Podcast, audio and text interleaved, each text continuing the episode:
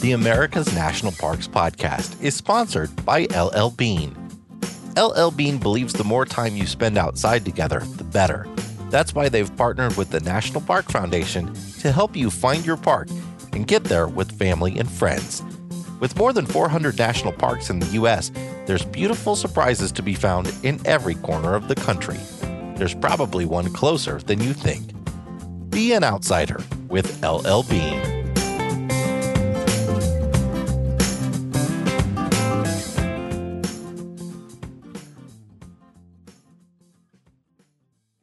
God has cared for these trees, saved them from drought, disease, avalanches, and a thousand tempests and floods.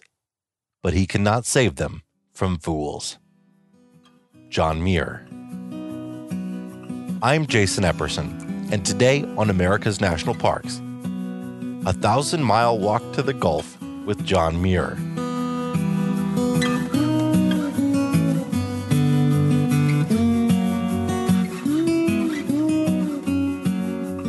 Known as John of the Mountains and father of the national parks, legendary naturalist John Muir was far ahead of his time, holding ideals that many are just coming around to today. Muir undertook a daring adventure in 1867 that led him to the path of natural enlightenment. Just a few years after the Civil War, after recovering from an injury at a sawmill, he decided that he wanted to explore the world. He left his life in Indiana and walked 1,000 miles to Florida without any real direction or purpose other than to study the flora and fauna. Muir trekked south through Kentucky, Tennessee, North Carolina, Georgia, and Florida with little more than a map, a compass, a brush, soap, and a change of underclothes. He slept under the open stars when he couldn't find a family to take him in, and sometimes he walked upwards of 40 miles without having food.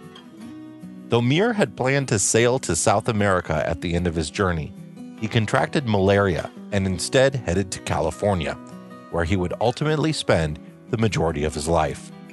Muir penned his adventure in A Thousand Mile Walk to the Gulf, which has become a classic naturalist text set against the backdrop of the post Civil War South. In it, he makes loads of prescient observations, but none more arresting than his denunciation of the idea that God made nature as man's personal resource factory, that perhaps the Creator made nature for nature's sake, and the lives and feelings of every plant and animal matter just as much as our own. In this time of isolation, my family and I are sheltering in place at a campground in the Verde Valley of Arizona. I took an afternoon to walk in the woods along the rippling Verde River to set up a hammock and read from the priest of the Church of Nature.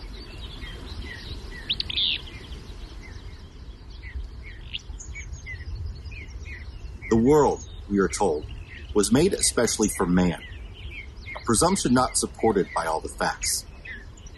A numerous class of men are painfully astonished whenever they find anything, living or dead, in all God's universe, which they cannot eat or render in some way what they call useful to themselves. They have precise dogmatic insight of the intentions of the Creator. And it's hardly possible to be guilty of irreverence in speaking of their God any more than of heathen idols.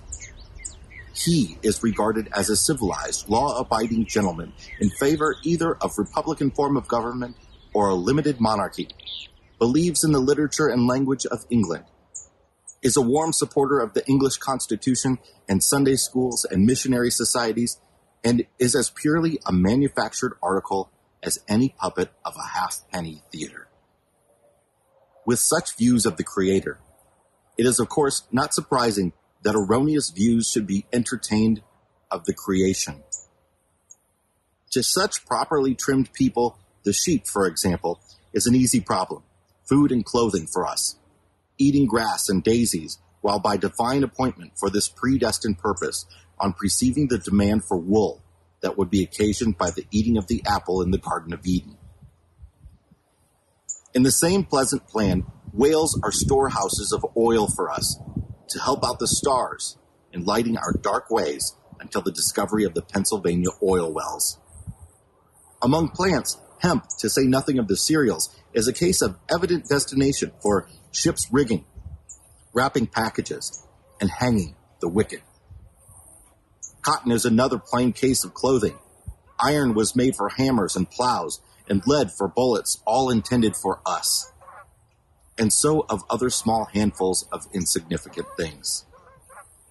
But if we should ask these profound expositors of God's intentions, how about those man eating animals, lions, tigers, alligators, which smack their lips over raw man?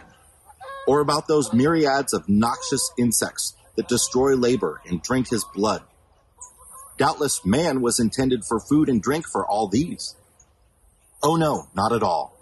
These are unresolvable difficulties, connected with Eden's apple and the devil. Why does water drown its Lord? Why do so many minerals poison him? Why are so many plants and fishes deadly enemies? Why is the Lord of creation subjected to the same laws of life as his subjects? Oh, all these things are satanic or in some way connected with the first garden. Now, it never seems to occur to these far seeing teachers that nature's object in making animals and plants might possibly be, first of all, the happiness of each one of them, not the creation of all for the happiness of one. Why should man value himself as more than a small part of the one great unit of creation? And what creature of all that the Lord has taken the pains to make is not essential to the completeness of that unit, the cosmos? The universe would be incomplete without man, but it would also be incomplete without the smallest transmicroscopic creature that dwells beyond our conceitful eyes and knowledge. From the dust of the earth, from the common elementary fund, the Creator has made Homo sapiens. From the same material, He has made every other creature, however noxious and insignificant to us. They are earth-born companions and our fellow mortals. The fearful good, the orthodox, of this laborious patchwork of modern civilization cry heresy on everyone whose sympathies reach a single hair's breadth beyond the boundary epidermis of our own species. Not content with taking all of Earth, they also claim the essential country as the only ones who possess this kind of souls for which that imponderable empire was planned. This star, our own good Earth, made many a successful journey around the heavens ere man was made, and whole kingdoms of creatures enjoyed existence and returned to dust ere man appeared to claim them. After human beings have also played their part in creation's plan, they too may disappear without any general burning or extraordinary commotion whatsoever. Plants are credited with but dim and uncertain sensation, and minerals with positively none at all. But why may not even a mineral arrangement of matter be endowed with sensation of a kind that we in our blind exclusive perfection can have no manner of communication with? But I have wandered far from my object. I stated a page or two back that man claimed the earth was made for him. And I was going to say that venomous beasts, thorny plants, and deadly diseases of certain parts of the earth proved that the whole world was not made for him. When an animal from a tropical climate is taken to high latitudes, it may perish of cold, and we say that such an animal was never intended for so severe a climate. But when man betakes himself to sickly parts of the tropics and perishes, he cannot see that he was never intended for such deadly climates. No, he will rather accuse the first mother of the cause of the difficulty though she may never have seen a fever district, or will consider it a providential chastisement for some self-invented form of sin. Furthermore, all uneatable and uncivilizable animals and all plants which carry prickles are deplorable evils which, according to closet researches of clergy, require the cleansing chemistry of universal planetary combustion but more than aught, as mankind requires burning, as being in great part wicked. And if that transmundane furnace can also be applied and regulated as to smelt and purify us into conformity with the rest of the terrestrial creation, then the Tophetization of the erratic genus Homo were a consummation devoutly to be prayed for, but glad to leave these ecclesiastical fires and blunders I joyfully return to the immortal truth and immortal beauty of nature.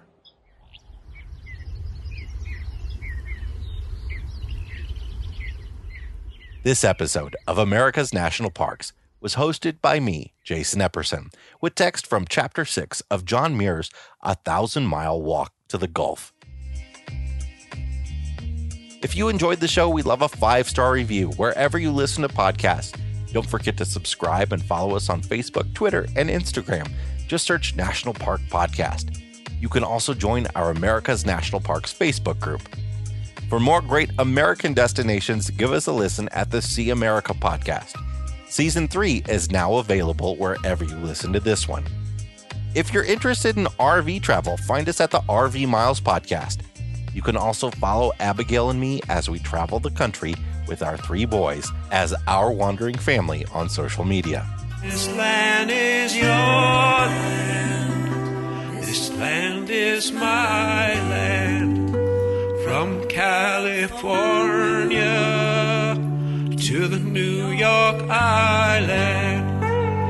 From the Redwood Forest to the Gulf Stream waters. This land was made for you and me.